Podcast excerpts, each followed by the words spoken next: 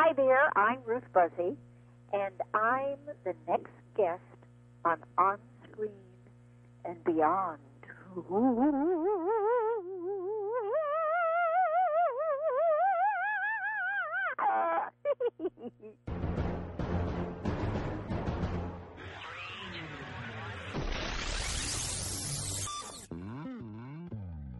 On Screen and Beyond, an inside look into the entertainment world featuring interviews with people from the movie, TV, and music industry, news on upcoming TV and DVD releases, and the rumor mill. And now, here's the host of On Screen and Beyond, Brian Zemrack.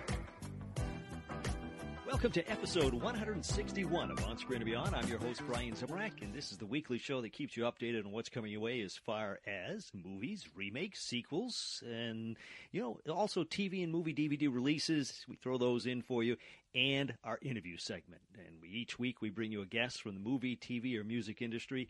And this week I'm so excited because this guest is just so wonderful. She's Ruth Buzzi, and she's going to be joining us this week. And I had the opportunity to work with Ruth a few years ago on a project. And, you know, she's just such a nice person, and she's got some fascinating stories. And Ruth's going to be with us in just a few minutes, so stick around for that. And I've been working on connecting with so many other people, too, a lot of them that you have suggested out there. And if you have a suggestion that you'd like us to, you know, try to get, I try to get as many as I can. Sometimes I can't even make a connection. Sometimes I do. Sometimes I get them. Sometimes I don't. But, you know, we'll keep trying. So if you have a suggestion, you can send it to us at feedback@onscreenandbeyond.com, and I'll see what I can do about getting that on for you. All right. Let's see. The past 2 weeks, we've had specials as far as our summer movie preview and our May releases show. But this week, we get back to our regular format looking at remakes, sequels, DVD releases, and so forth. It's time for Remake Madness. Next, right here on Screen and Beyond. Please hang up and try again. Remake Madness. Well, Ray Bradbury's Martian Chronicles is moving along to be a big screen film from the small screen, and the remake of Total Recall is moving along also. It seems Jessica Biel has been offered one of the lead roles for the females, and it looks like news from the 21 Jump Street remake to the big screen. James Franco's little brother, David Franco, is joining the cast. That's it for remakes. Coming up next on Screen and Beyond, we're going to take a look at upcoming movies.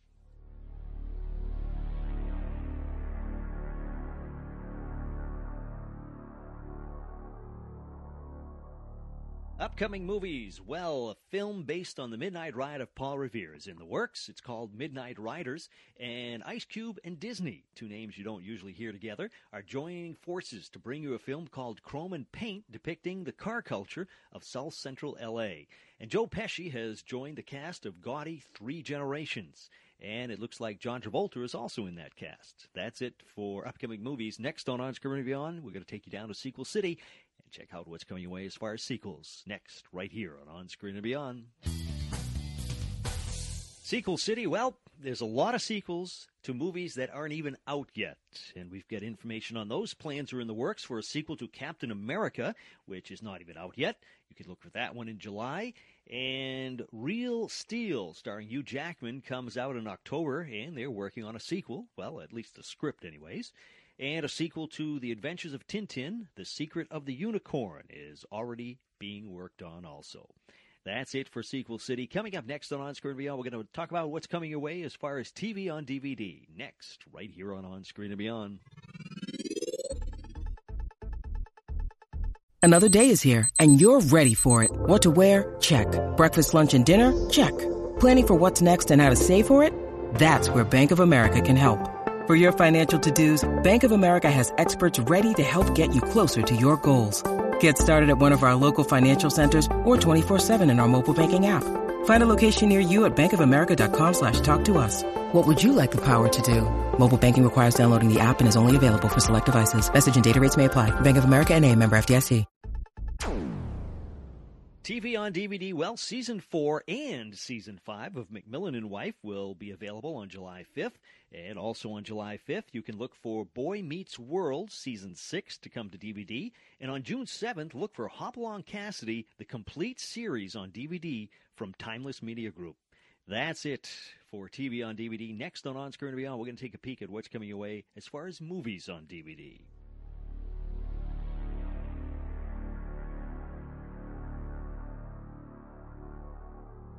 Movies on DVD, well, August 23rd, the horror film Closed for the Season hits stores. And on May 17th, you can look for Vanishing on 7th Street with Hayden Christensen. And on June 14th, Big Mama's Like Father, Like Son comes to DVD. That's it for movies on DVD. Coming up next on Screen and Beyond, Ruth Buzzi is going to be joining us. Ruth is going to have some great stories for us. She is a wonderful person. She's going to be next, right here on Screen and Beyond.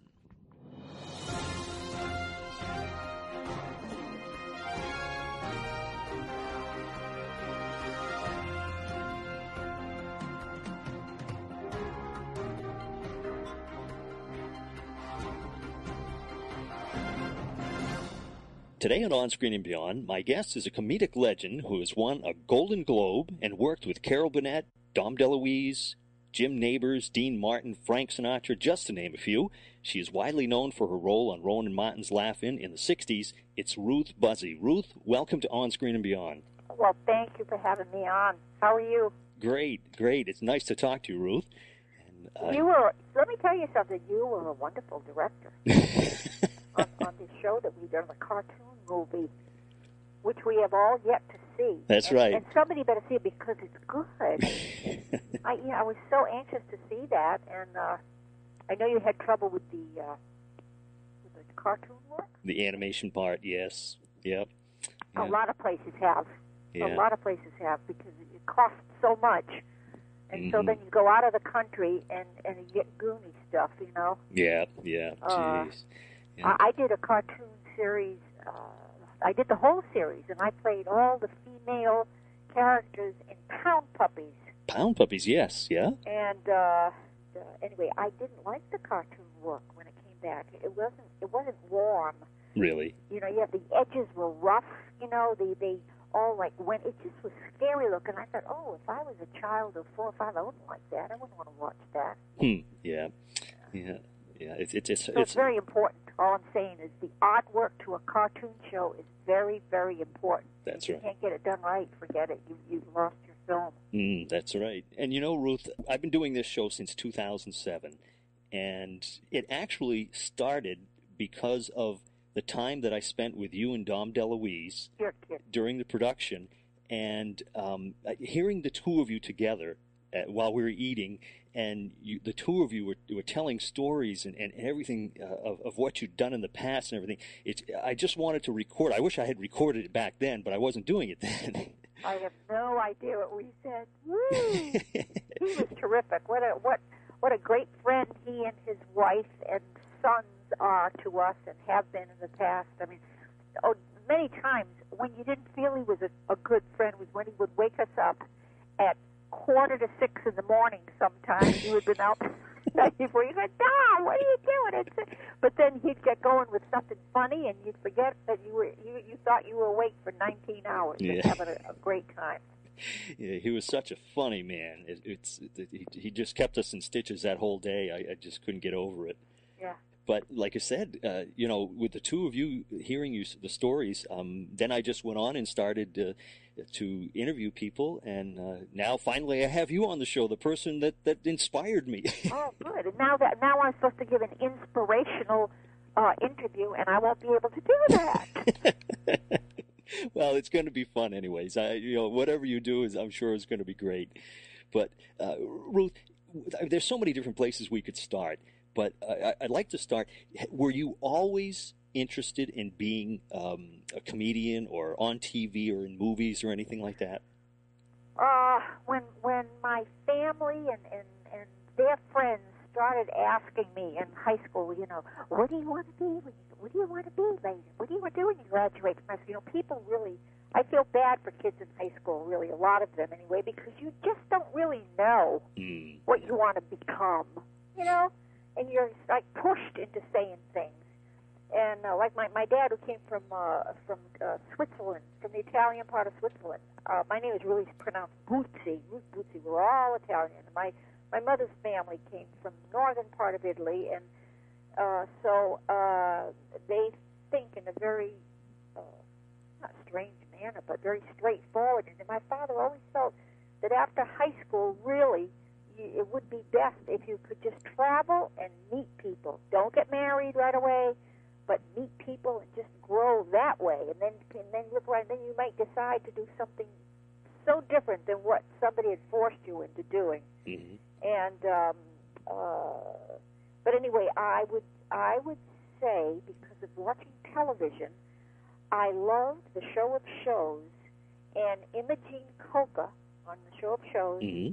And Lucille Ball had her show, of course, at that point. Right. I thought, oh, wow, I'd love to do what they do. In other words, Lucille Ball did these funny, not sketches, but these funny TV shows, you know, with dialogue funny.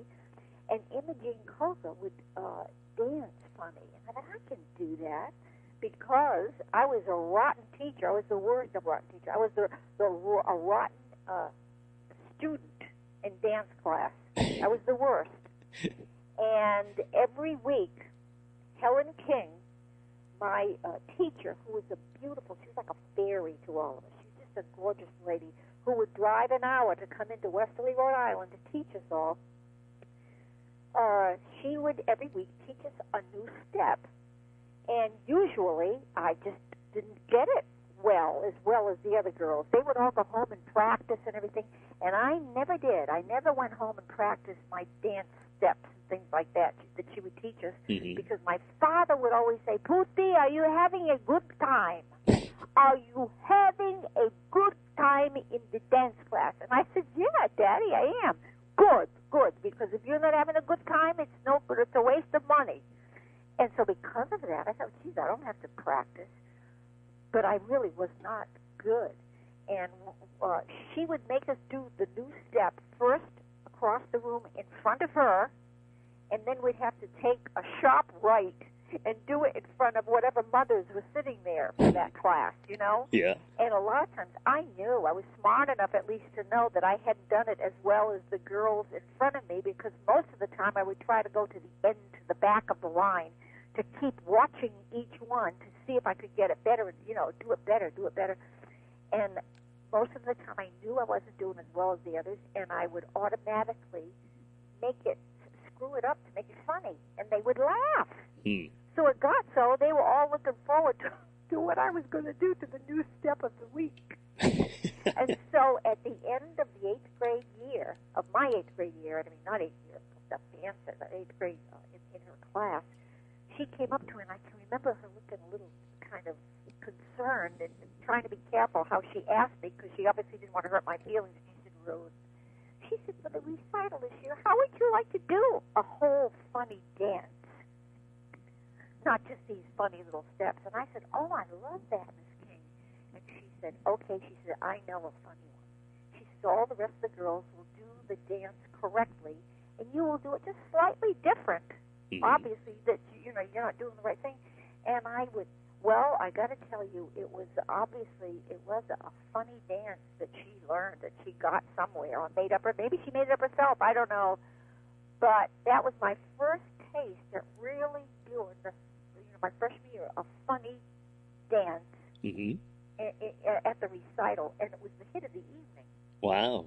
So after that, even though I was doing regular funny plays, which was wonderful, because I was thinking, hey, what would Lucille Ball do with this? What would she do with that? I would make up, in the variety shows, I would make up funny dances either for myself or for a few other girls and everything. Mm-hmm. So when people say to me now, I mean, I get it from all. "Oh, Ruth, you've got to do Dancing with the Stars. You'd be great. You would just be great." I'd say, "Get out of here. You don't know what a rock." I'd make a fool of myself. You know what I'm saying? Yeah. I know what I can do, and I know what I can't do. And one thing I know I can't do, because I can see a lot of those people sweating. You know, mm-hmm. One of my dearest friends is Florence Henderson, yeah. And I know she thought it was a lot easier than what it was. And on, all the funny ladies, or anyone who did it trying to be clever or funny. It's hard. Very hard. If you had just one dance to learn a week, maybe you could really, do it great. But, folks, about Ruth Buzzi, I'll just watch and love the show and be a great supporter of all my friends that go on it and everything. Yeah, yeah. It would be neat to see you on there, though. See, you're sick. You're really sick, Dennis. Now stop it. So, is it true that when you were 19 years old, you traveled and worked with Rudy Vallee? Yes. What happened was he was traveling around the United States doing a play called Jenny Kiss Me. It was a comedy, and he was a priest in the comedy.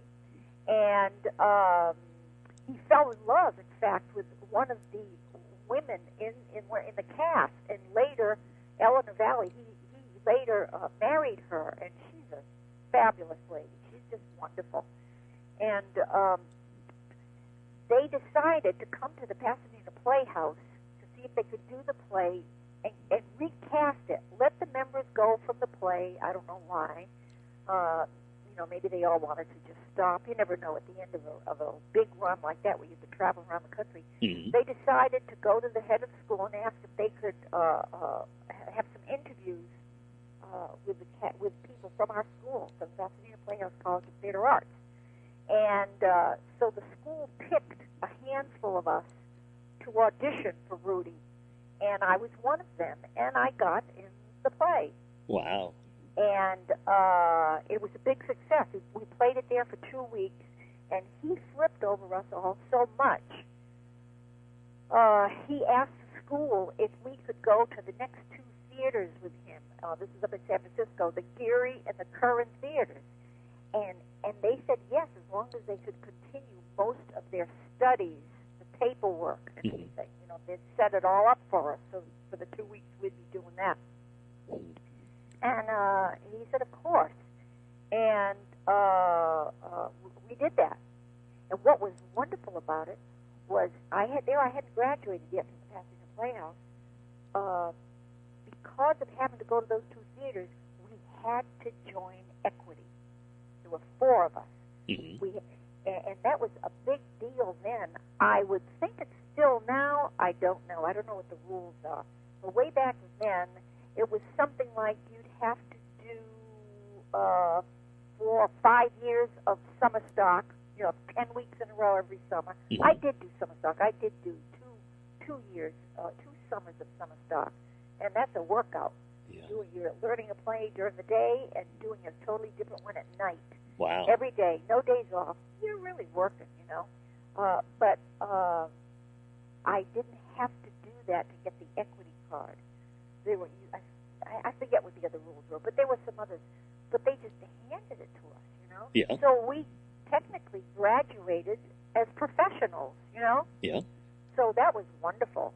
And while we were away for the 2 weeks, on top of getting to know him for the other 2 weeks, he and Eleanor were just terrific. And then when I got to re-meet them in California after I was married and moved to Hollywood, we were invited to several of their parties up in their home, and he had a fantastic house that was just above where I bought a house, up in the Hollywood Hills. And it was just great. He was something else. He had an incredible memory. He could remember dialogue that he had with people like 5 or 10 years before, and one could say, well, now, wait a minute, how could you know that that was the real dialogue? But the manner in which he said it, spoke it, and you knew the man was saying it dead on. Yeah. You know what I'm saying? Yeah, yeah. And he had an incredible museum under his house in the cellar, you might say, but the cellar, it wasn't really cellar, because there aren't any homes out there that have cellars. Right, yeah. But it was, the house was so big, this room was enormous. It had rows and rows of all his memorabilia, and he was so proud of it, and it was so neat. He was a real character. He just was a real character. Jeez. This story was too long to go into it. Yeah. Yeah. It was such an experience. Oh, I'm sure. Knowing him and working with him was really great. Yeah. So now you were doing summer stock, you said, and off-Broadway things like that. Now, you worked with a lot of people, I understand, that early in their careers that have become quite well known, correct? Well, when it comes to something like that, all I think of is people I'm laughing. Otherwise, I did a few years of television before doing Laugh-In, and people think, many people think that that's all that I did. Yeah. And that's not true at all. Right, you were busy. I mean, nowhere near. I mean, I did some small television shows. In fact, that's how I got Dom first involved with television, too. The two of us met, and also his wife, Carol Arthur, and that was her maiden name. We met down in Provincetown, Massachusetts, in a club that we was all set down to do a review, a four-people review, in a club called the Madeira Club, in Provincetown, Massachusetts, on the Cape. And the club, sorry, I'm flipping and born, the people who owned the club wanted us to do an hour cocktail hour every afternoon. At night, we did our regular show, that we had memorized and learned. It was very cleverly funny. I mean, the writers of that review, both years, were writers that became big television writers on the Carol Burnett show and all the major funny shows. Wow. And none of us had ever done club acts. So where to get the material?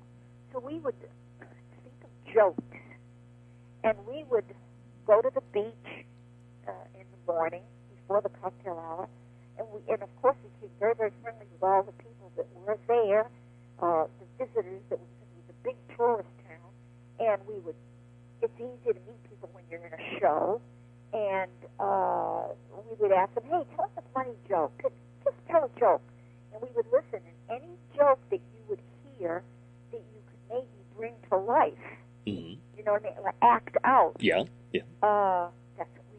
We dug up a lot of material that way, and little by little, very quickly. In fact, we did an hour easy, and the audiences were fabulous, just great to us, and very encouraging.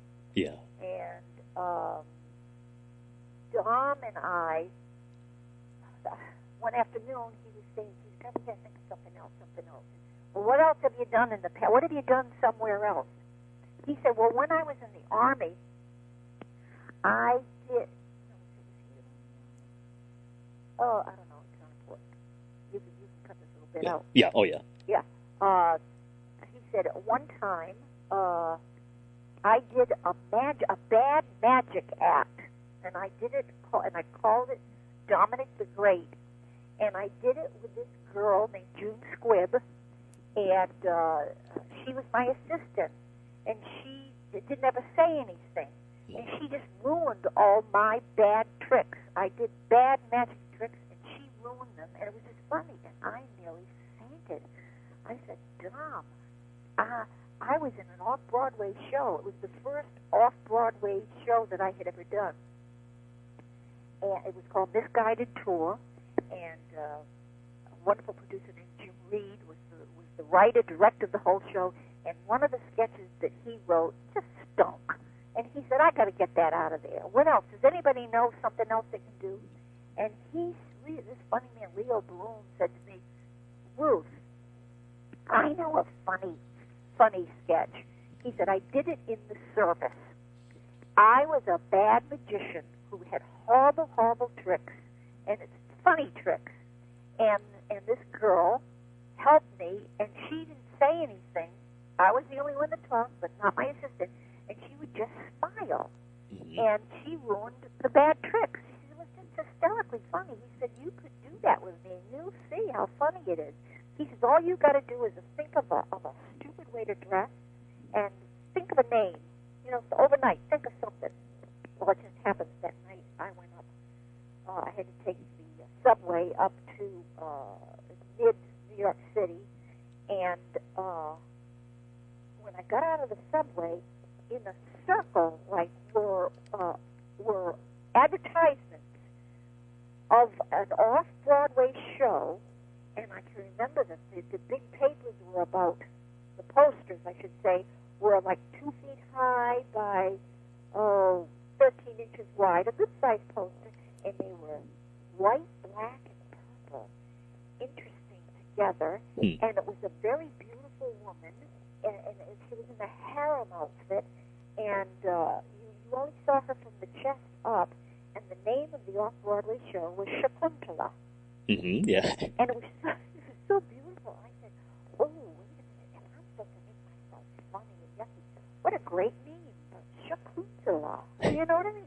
It goes the opposite. I like to do things like that. Mm-hmm. So I went back the next day, and I got together a real stupid outfit to show him, and I got into it, and he nearly died. He said, that'll be great. And he said, so he started calling me Shakuntala, and he did, and it stole our show. I mean, it did great in the reviews and everything. So that's what I told Dom. I said, Dom, I did something just what you say, and the same kind of thing. And so he said, well, let's put them together. So we started doing that, and so by the time we left there at the end of the year, I had an audition for a half-hour show on CBS.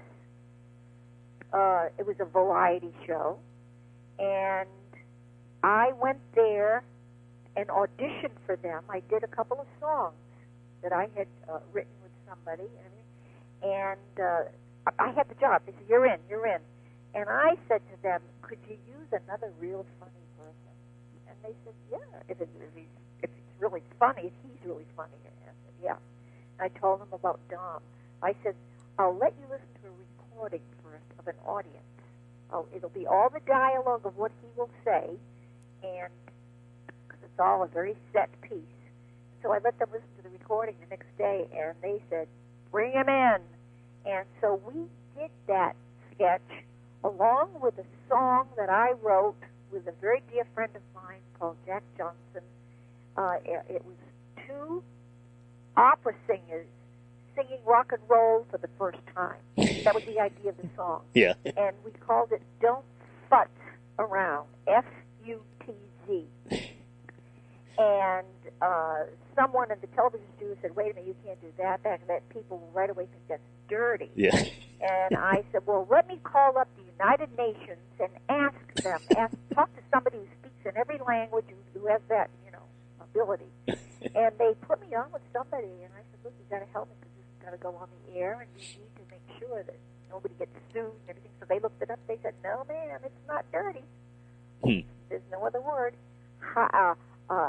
Boobity boobity boom. I auditioned that song and another song called Ladybird, about Ladybird Johnson, was a bird call song. Mm-hmm. Yeah. For Laugh-In, and the producers said they wanted us to do that song on Laugh-In, and I did it with Artie Johnson. Mm-hmm. Don't Futz Around. Yeah. But they didn't believe me. They would not let us use that word.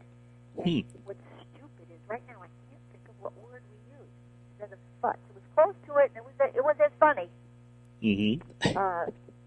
But they wouldn't allow us to do it. They didn't believe that it was clean. Well, that was a big story for such a little bitty thing. Huh? Yeah. Well, no, it's interesting to hear that. Now, as far as you were talking about. Wait, because you asked me about people that I knew before. When I got Dom, oh, that's right. This is very important.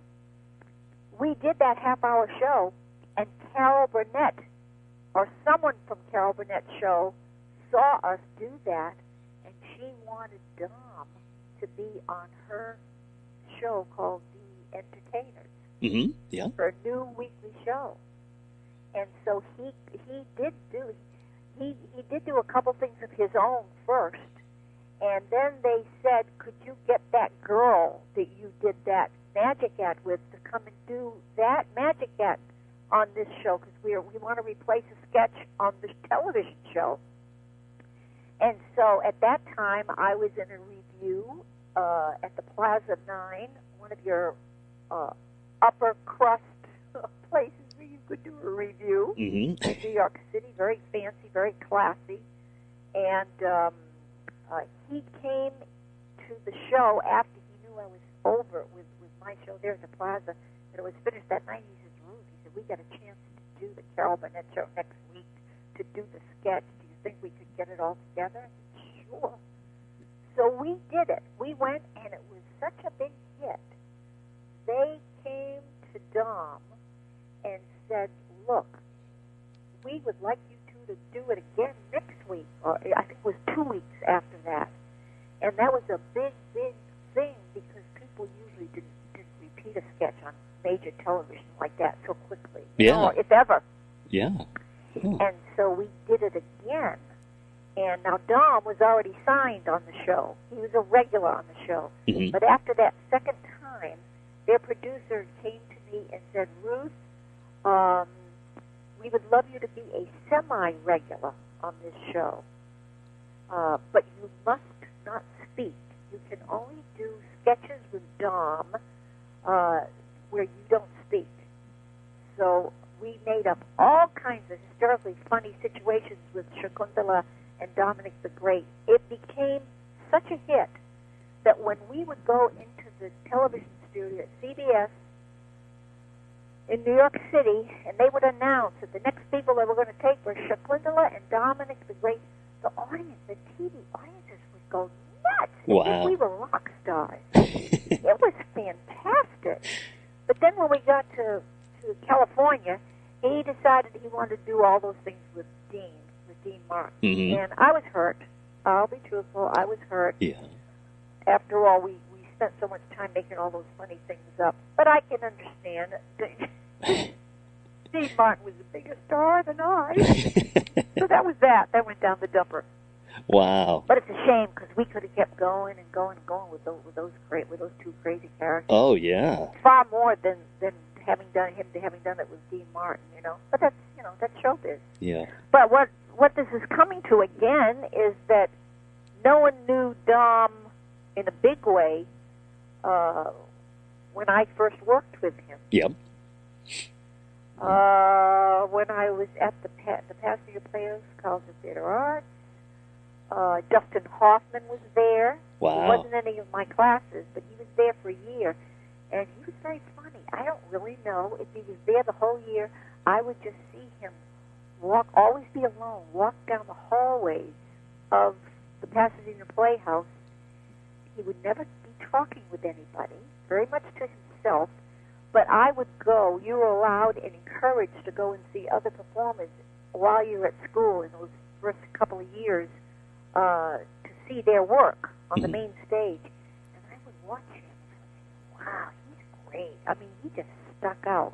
Yeah, you could tell then. Huh? You go, oh, and so it was wonderful to see that he was the one that really did go somewhere. Now, Gene Hackman was in all my classes. He was great. What a wonderful guy. What a wonderful guy he was.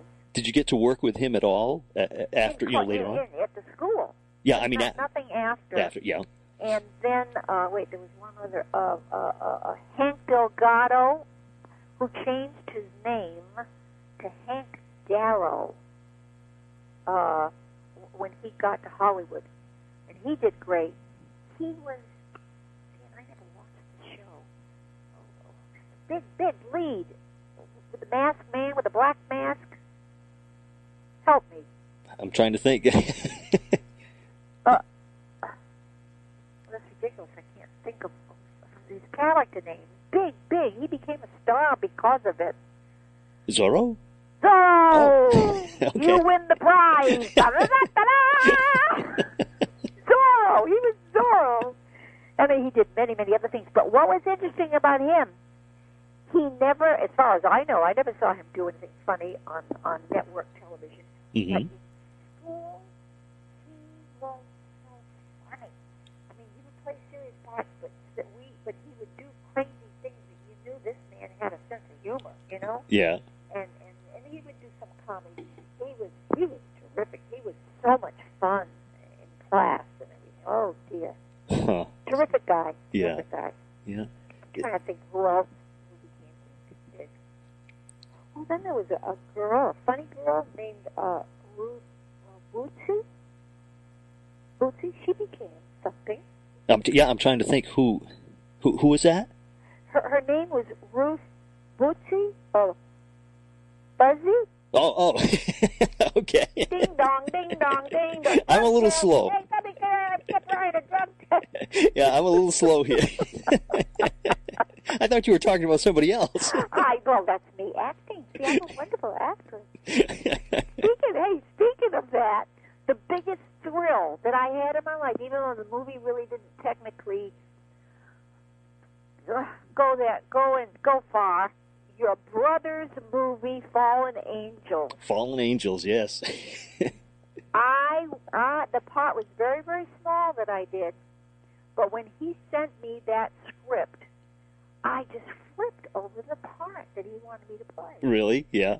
And I thought, gee, to go all the way to California for a part this size, you know, it's a scary movie, of course. You know it, but nobody else listening, knows it's a horror film. I thought to myself, I'm going to show it to my husband. My husband is just one of the smartest men you'd ever want to meet. Mm-hmm. Kent Perkins. And I thought, I'm going to let him read this, and if he wants me to do this, I'm going to do it. And he read that film, and he looked at me, and he said, "Oh, Ruth, you got to do this." Mm. Just like that, with that, "Oh, Ruth, you got to do this." And it was so wonderful to do it, because it's tiny and significant as it was. After I finished this serious role, everyone in the place clapped for me. It's a small movie set. You know what I mean? Yeah. That touched me. I wanted to cry because they were impressed. You know, because I'm always doing funny things. Right. I've done serious parts before, but that was thrilling. Yeah, yeah. And it makes me mad that that it never got too far at all. Yeah, you never know how these movies are going to make out. Right. Yeah. But the Warner Brothers, the vice president of Warner Brothers, because they put it out a little bit somewhere, and they wrote a letter to my husband, and it was a very complimentary letter, saying, we just saw your wife, and let me tell you something. You gotta watch it real carefully. This is very, very. I can't remember what the words were, but it was very, very nice. It made me feel real well. Wow. Real good, yeah. Jeez. Yeah. Yeah, because it was a different role for you. I mean, like you say, we used to. People would not expect me to do something like that, and that's why it was fun to do. Right. And surprising to watch. Mm-hmm. And, yeah. When you need mealtime inspiration, it's worth shopping Kroger, where you'll find over 30,000 mouth-watering choices that excite your inner foodie. And no matter what tasty choice you make, you'll enjoy our everyday low prices, plus extra ways to save, like digital coupons worth over $600 each week. You can also save up to $1 off per gallon at the pump with fuel points. More savings and more inspiring flavors make shopping Kroger worth it every time. Kroger, fresh for everyone. Fuel restrictions apply. How about Laugh-In? How did you get the part on Laugh-In? I auditioned. You auditioned just like... Yeah, even though George Schlatter does an interview, I don't know what came over him, but he was talking about myself and Goldie and everything. Now, I don't think Goldie did audition. They had seen her in another show that she had done, I think. And so they said, well, Goldie didn't audition. He said, Ruth didn't audition. And I nearly went crazy when I heard that, because I did audition. And it was a wonderful, wonderful audition with George. Yeah. It was just for George. He just forgot. And I knew when I walked out of that place, even though he didn't say, you got the part, I knew I had it. Mm-hmm. Yeah, just one of those things. You felt it, right? Yeah. Yeah. Huh. Now, with that show, was that as crazy on set as what we, the people who watched the show, thought it was? Crazier. Really? Hear the words. Crazier. It was so wonderful. I mean, we had 15 great writers. Mm-hmm. Okay? A lot of people think that we're just ad-libbing all the way through. Well, that's not the case. yes, there were places where things would happen, you know, and you'd do something that wasn't written. But the biggest thing, I think the reason a lot of people thought that too, was at the end of the many, many sketches that we did, before we did any of them, especially if there were more than 2 or 3 people doing a sketch, you would always hear from someone, from George, from Dick or Dan or something, hey, when you get to the end of the sketch, if you think of something funny, go ahead and do it, because we can leave it in if it's funnier than what the writers wrote for the final line. Mm-hmm. And many, many times, you know, because everyone's got a funny brain, which is why we got cast. Right, yeah. You would think of more funny stuff. Uh-huh. So then, all of a sudden, everyone's ad-libbing. So it can that right there could say, "Oh wow, they made up that whole sketch," and it wasn't true at all. Mm. You know? Yeah. Rarely. Huh. Now, the character of Gladys, was that something that a writer came up with, or did you suggest it, or how did that whole skit with you and Artie come about? Okay, that's another long story. Are you gonna tape? Oh, yeah. Yes. Jeez, Brian? Oh, God. Well, what I got to do then is go back to, after graduating from the Pasadena Playhouse and being in New York City, a friend asked me to come over to dinner. Mm-hmm. And he said, Ruth, I want you to meet this director, because he has a summer stock theater. And it would just be good for you to know him. You'd like him anyway, and who knows, maybe he'll ask you to come there sometime. And I was there, and he was as wonderful as my friend said. And he said, you know what, you'd be great as Agnes Gooch and Auntie Mame. And I said, I totally agree with you. That's a perfect part for me. In fact, I have the outfit. I have the outfit that I think she would wear, and I know how I would make myself up.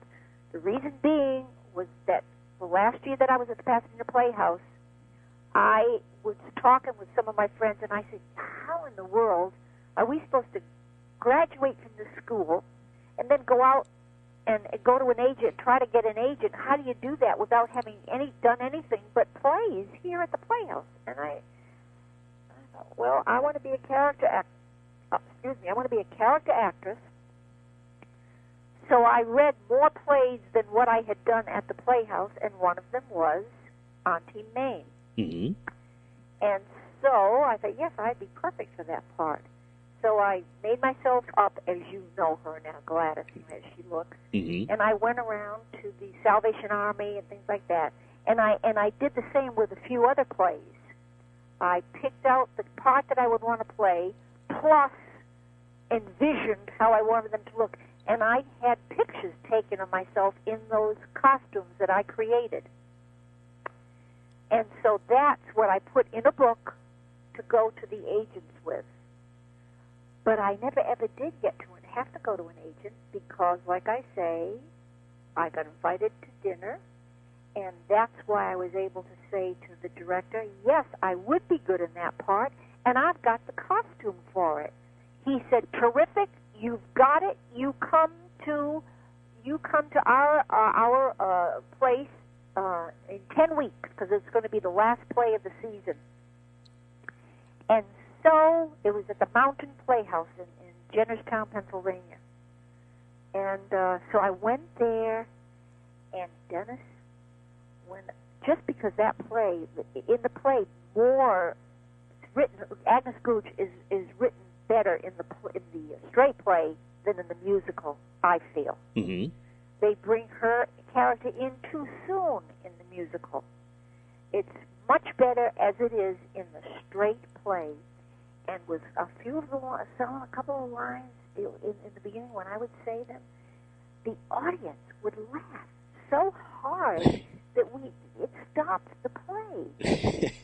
And I thought, oh, I don't want these people to become angry with me, because that did happen to me in an off-Broadway show where everybody in comedy, people get jealous very easily. Oh, really? If somebody's funnier than somebody else, I mean, really funnier, a lot of people don't like that. And so I didn't want the people in Jennerstown not to like me. So there were two different times in those 2 weeks that to stop the audience from laughing, I had to turn my back. I turned my back to the audience to stop them from laughing. You know what I mean? So at the end of the 2 weeks, I thought, wow, because I had already done some musical reviews, I thought, I could take this character, and if I had the time to change from my regular self and get into this somehow, this could be a very, very funny character in sketches or a musical or something in a review. Mm-hmm. But what I got to do is change her name, because she can't be called Agnes Gooch. So I thought, well, dressed the way I'm dressed, I've got to think of a name, maybe where the name should sound constipated. And that's what I thought of, Gladys Ormsby. And that's what I did, Gladys Ormsby. And that's how she was born. Wow. So what happened when I auditioned, going back to the laugh-in audition, mm-hmm. after I did my audition, he said, well, now, what else? What have you done? What have you done? So I had my book of pictures with me that were much more than from the Playhouse, because I had been in some shows. I had a little bitty snapshot, with a little bitty, 6 by 7? What's your regular snapshot size?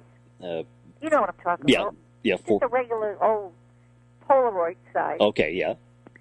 And there had been a campaign in New York City that said for a whole year, keep New York City clean. That was the campaign. And they put that on baskets, on waste paper baskets, on different corners right mm-hmm. in New York City, on the streets. Yeah. And I thought, geez, it would be funny for me to dress up like Gladys, like that character, and Gladys Ormsby, and I got to get somebody to come with me, though, and they'll have to lift me up and put me inside the basket. In other words, I got to throw myself away. So keep New York City clean. So I had them take that picture. Well, when George Schlatter saw that picture, he just died laughing. He said, "What's that? What's that?" And I told him. He said, "Well, what does she do? How does she talk? How does she walk?" So I did the whole thing for, and walked all slumped over and everything. He said, well, we're going to be doing this cocktail party, and she would be great at the cocktail party. So in the beginning, I was just doing her in the cocktail party. Mm-hmm. Not always her. I was a lot of times play myself or play another character. Yeah. But every now and then, he'd slide me in as Gladys. And Artie Johnson's brother, in seeing that character, his name is Coslow Johnson. He was one of the writers on our show, and he said that he had remembered Artie doing his dirty old man, Tyrone F. Horneye. And so he envisioned the two of us, me sitting on the park bench and Artie coming in and trying to pick me up with dirty lines. Yeah. And that's how that started. Artie's brother, Cosmo. Do you believe in the hereafter? Yeah. That was the best. Oh, I wish I had $1 bill for all the people that I've met that would yell that to me from cars and trucks and in person and everything. Oh, my goodness. And then when you beat him with the pocketbook, that was... Well, I've had a lot of fun with that purse. Well, you know that I'm still using the same purse. Really? I'm petrified of losing it. Oh, I can imagine. Yeah, boy. Yeah. The wardrobe women at NBC were fabulous. I mean, we'd have to go, of course, for fittings every week. Mm-hmm. But you'd always go in on Monday, and they'd try all these clothes on you, and many of them we would not like because they were so ill-fitting and just yucky. And those women would start pinning us up and pinning, and we would come back on Wednesday for the second fitting and put these on. And you'd look like a tailored model sometimes with some of that stuff that they did. Mm. So on the last season of Laughing, I thought, oh shoot, I'm going to ask them if they can make me some purses, just in case I should lose mine. Yeah. You know, they couldn't do it. Really? We would scream and laugh at them, because they were such great sewers. No, they made them all too right. Like, they would bounce. You'd hit somebody, and it wouldn't land, like a thud. Because that purse that I use, I found it in Pasadena when I got the rest of the dress and the old sweater and the shoes and everything. Mm-hmm. And it was an old, it was like an antique, but it wasn't beaded, but it was a heavy kind of brocadey kind of material. And it didn't have any hardware on it. And I covered it with black felt. So it's really an ugly purse. Yeah, yeah. If you were to see it.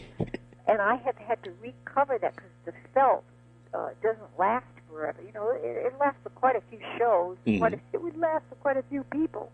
But after a while, it would start to wear down and get little holes in it. Yeah. And I just cut that off and get another piece of black felt. And I probably recovered it about, oh, 7 times maybe. Yeah.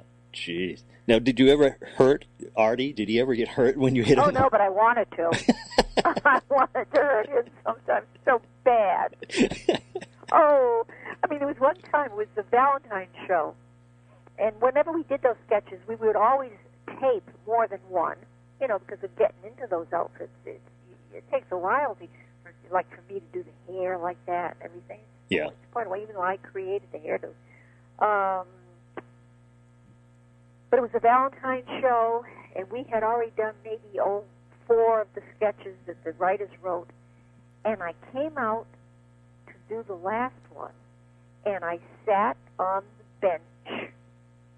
And George ran up to me with a box of double-rolled chocolates, and he put it in my lap. He said, "Go do it." And he ran off.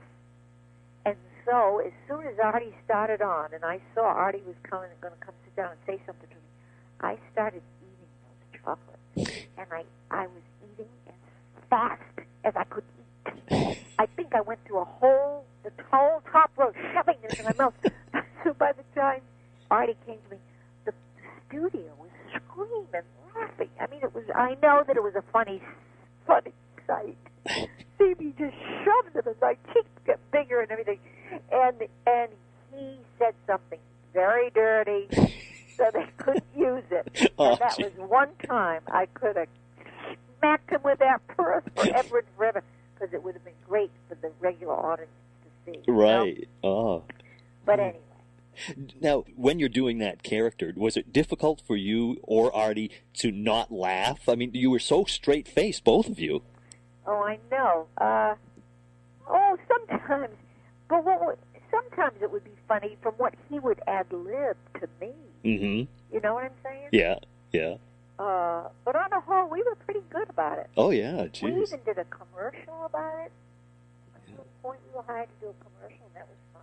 Yeah. Well, you continued on with doing that character of Gladys, like with the Dean Martin roast. Well, Dean, I mean, Greg Garrison, the producer, that's all I was allowed to do on that show. Wow. Whereas on other shows, when people would ask me to do that character, I said, only if you're going to allow me to look like myself somewhere during the show and also do something else away from Gladys. Yeah, yeah. You didn't want to get stuck with that. No, I mean, I did technically get what one would call stuck. Otherwise, you and I wouldn't even be talking about it. Right. But it's been wonderful. Oh, yeah. It's fun. I mean, doing that, the roast. Oh, it was more fun, because there again, they had great writers.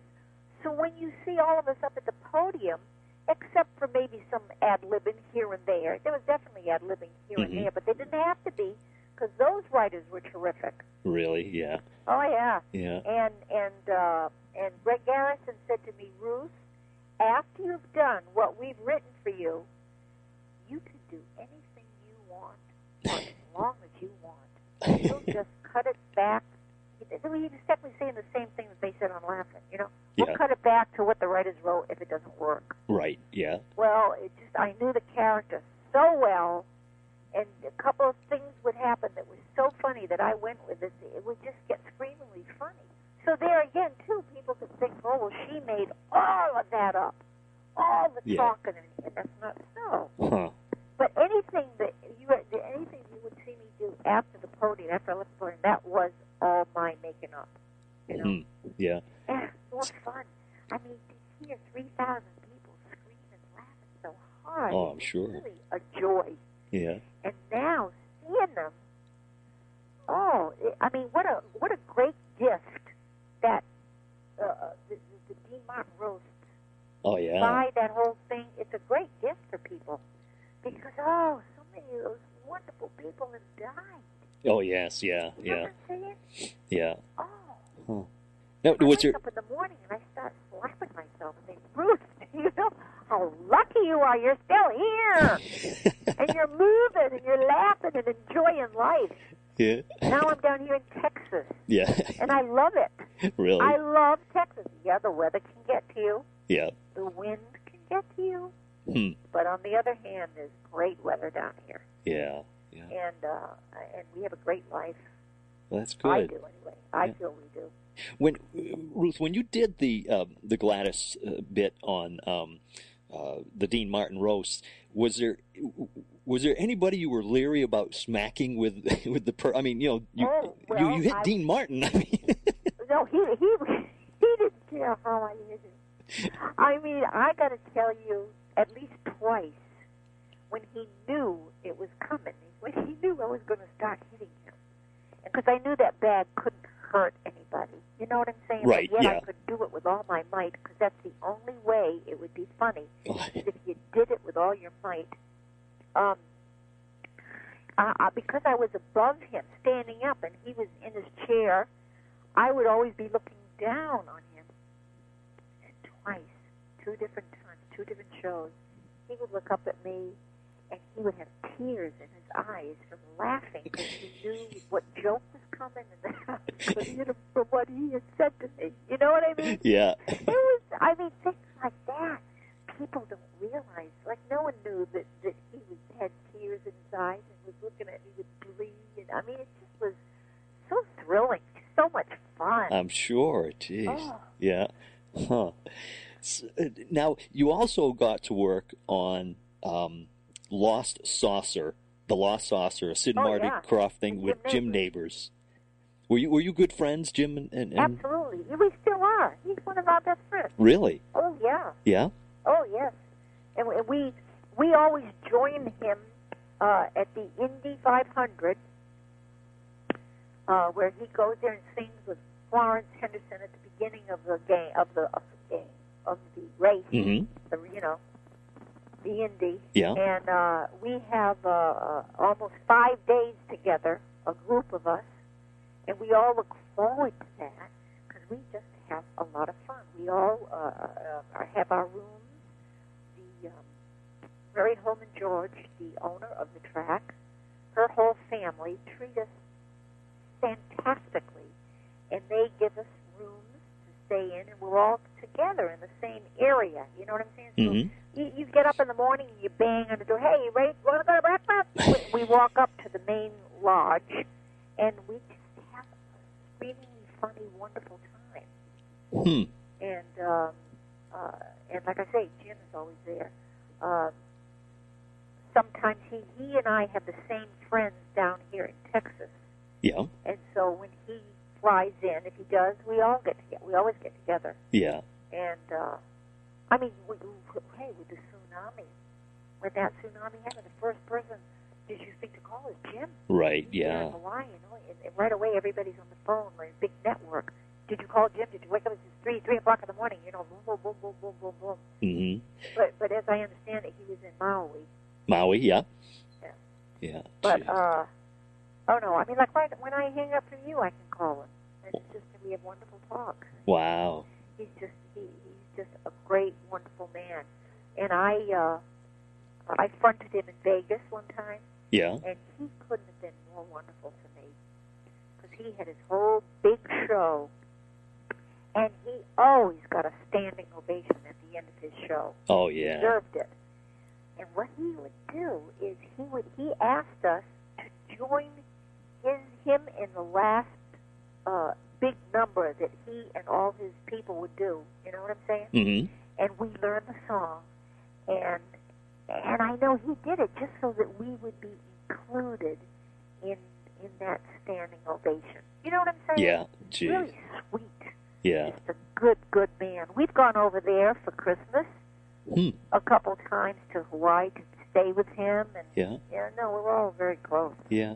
I had seen a show when he was doing the show in at the Hilton Hawaiian Village right there on Waikiki. Oh, right. This was years ago. And wonderful show he did. Wait, the phone crackled. Did you see his Christmas show out there? No. It was during we had gone during this. I think it was in February or something when we saw him. And yeah. We went to see his Christmas show once. What a wonderful thing. Yeah. I don't think he's going to do that this year. Yeah. I didn't know he was still doing them. Oh, absolutely. Yeah. He's still got a fantastic voice. Yeah. Oh yeah, he's still. Every now and then there's cruise ships that he'll go on that are out that way, you know. But yeah, I love Jim Nabors. He was so good. Oh, he was wonderful. Yeah. And we had a nice time on the children's show. I would always have lunch with him, and I would always stay after the show was over. And we would just talk as friends for a good hour. Huh. And he's a wonderful, wonderful man. Now, you've worked with so many other people. We go Marlo Thomas and oh, she was great. You were semi-regular on her show, right? I was her girlfriend. It was during the period waiting for laughter. In other words, in the summer, before I started working with her, so that would be in, 67.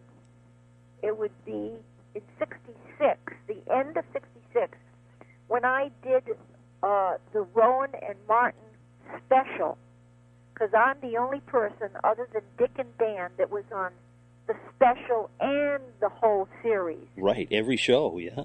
I did every show. Yeah, jeez. And Gary Owens did do every show of the series itself, but he wasn't on that first big special that won the show. You know what I'm saying? Yeah, that NBC bought. And they said that it would go on as a mid-season replacement, so it would start in 67. I see a lot of places they're starting to say 68. Well, that's not so. It was mid-season. It was the end of 67 that it started. Mm-hmm.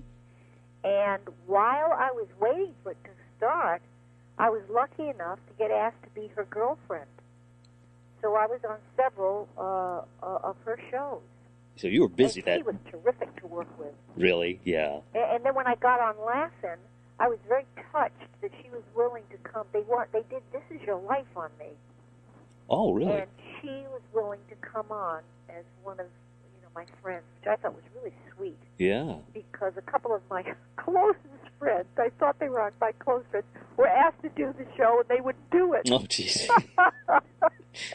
But she did it, and I thought that was great. Artie did it. I thought that was great that he did it. They presented me with a park bench, and we sent it to Westerly, Rhode Island, where I was born. Wow. Where I came from. Yeah. Where I grew up in Westerly, and then when I was 5 years old, we moved to Wickety-Quock, Connecticut. And they had a big, big Ruth Buzzi day when they christened the park bench in Westerly, and that was really wonderful. Wow. Yeah. It was nice. Yeah. Of all the guests that were on Laugh-In, because everybody wanted to be on the show, is there anybody that you were really surprised that they would do the show? Nixon? Yeah, that's yeah, that's. They said they were going to get him. I said, yeah, sure, he won't show up. Yeah, that must have been a surprise. I mean, a president. I mean. Yeah. Jeez. Well, Ruth. Yes. We could go on and on, I know, but I appreciate you doing this so much. It's been an honor to have you on the show. And well, you made it real easy because I never dreamt I would talk this long at all. Well, originally you had said 10 minutes. So. Yeah, right. I really thank you for doing this. I appreciate it very much. Okay, good. want to thank Ruth Buzzi so much for taking the time to talk to us. She's a wonderful person, a lot of fun, and we want to thank her so much for taking so much time to share with us and give us those stories, and it's just fascinating. Originally, when we talked at the beginning, she said, well, it's, we'll do maybe 10 minutes or so. She's not very comfortable. She doesn't do a lot of the interviews. She just doesn't feel comfortable, doesn't know how they'll turn out, but she really had a good time, so I'm glad. She just gave us a nice long interview, and we appreciate it so much to hear all those stories and everything. So anyways, next week we have another great guest coming away, joining us, and I hope that you're going to be joining us until we once again take you on screen and beyond. Till then, I'm Brian Zemrack. Take care.